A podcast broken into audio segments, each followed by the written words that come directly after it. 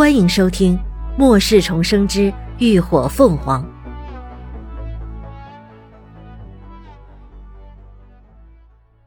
第十五集。过年，钱货两清后，秦志远让对方将枪支弹药都装进租来的小货车里，双方便各自离开。在黑市上，什么事情都有可能发生，半路打劫的更是比比皆是。供货商只保证交易安全，之后的事他们不管。秦志远他们才开出那条街。就感觉到身后明目张胆地跟上了好几条尾巴，好在他们也早有准备，带着人绕了几个圈后，就果断弃车走人了。至于武器，早就被林鸾收进了空间里。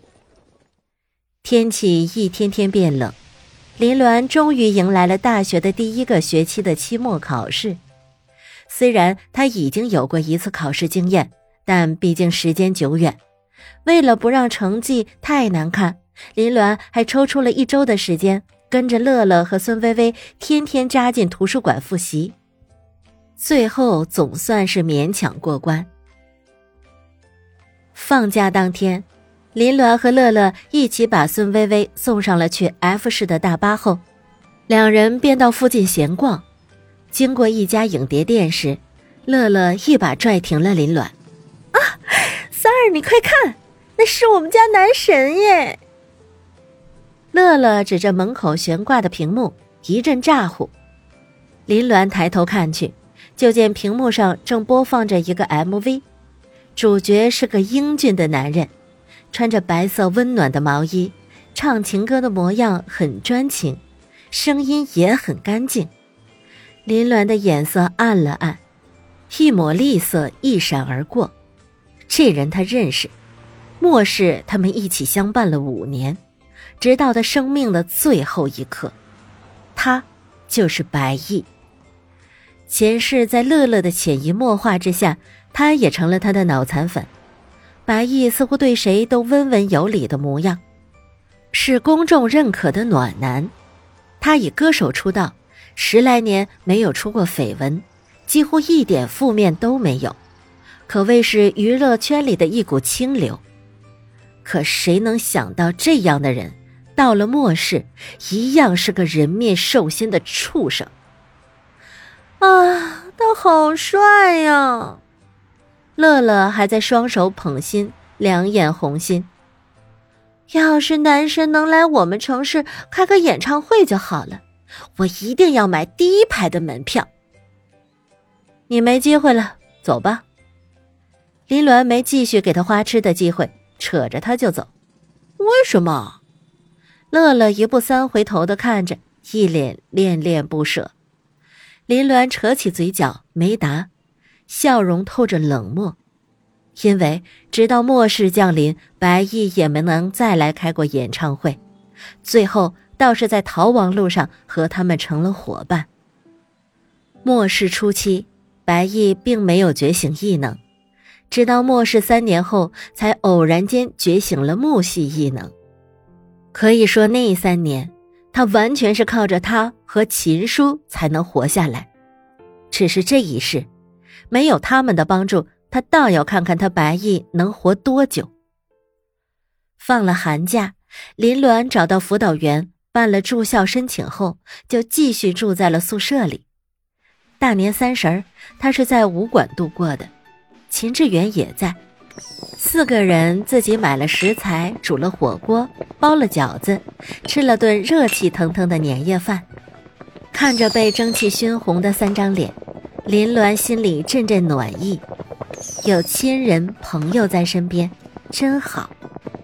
真希望明年他们四个还能像现在这样聚在一起，简单的幸福着。凌晨钟声敲响时。林鸾跟着徐成光出门放了鞭炮，噼里啪啦的震天响中，他默默的许下了新年愿望。愿望很简单，只有两个字：活着。所有人都能平安的活着。大年初二的晚上，乐乐发来了微信，邀请林鸾上他家玩儿林鸾没有推辞，大年初三一早就提了年货上门去拜年了。等出了地铁站，找到乐乐家时，已经快到中午。乐乐开的门，弯着眼拽着他进屋。哎呀，快进来，快进来！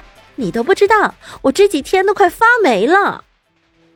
乐乐的家不大，两室一厅的小居室，房子里有些年头了，但收拾得很干净。因为过年，门窗上都贴上了大红窗花。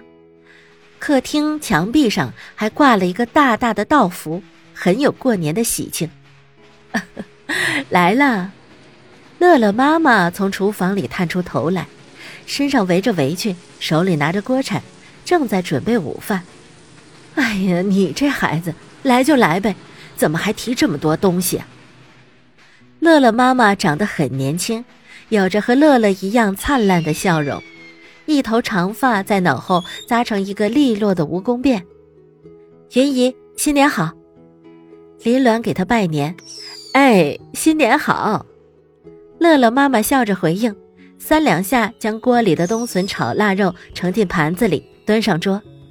乐乐啊，总跟我念叨你，今天呢，总算是见到人了，嘿嘿，哎呀，这孩子长得真好，说着。他一脸嫌弃的看向乐乐：“你说我没少给你吃饭呀，你怎么就能矮人家一头呢？”乐乐不乐意了，嘟着嘴：“哎呦，这都是基因遗传，能怪我吗？”“胡说！”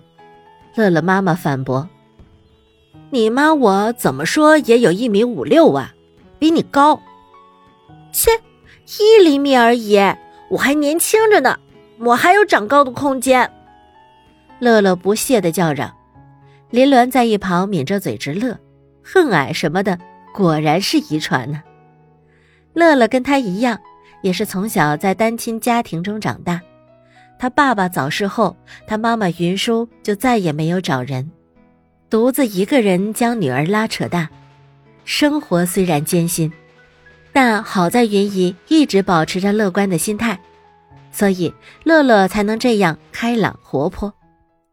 前世林鸾听乐乐说过，在病毒风暴来临时，他和妈妈正在看电视，不知怎的就昏迷了。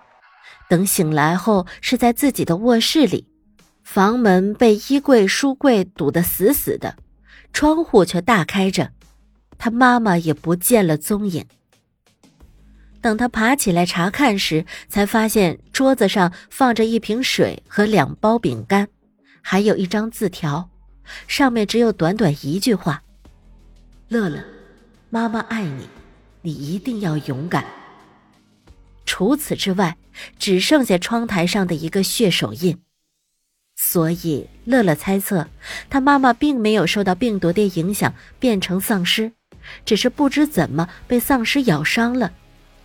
知道自己不久也会变成吃人的怪物，为了保护他，自己跳楼自杀了。感谢您的收听，下集更精彩。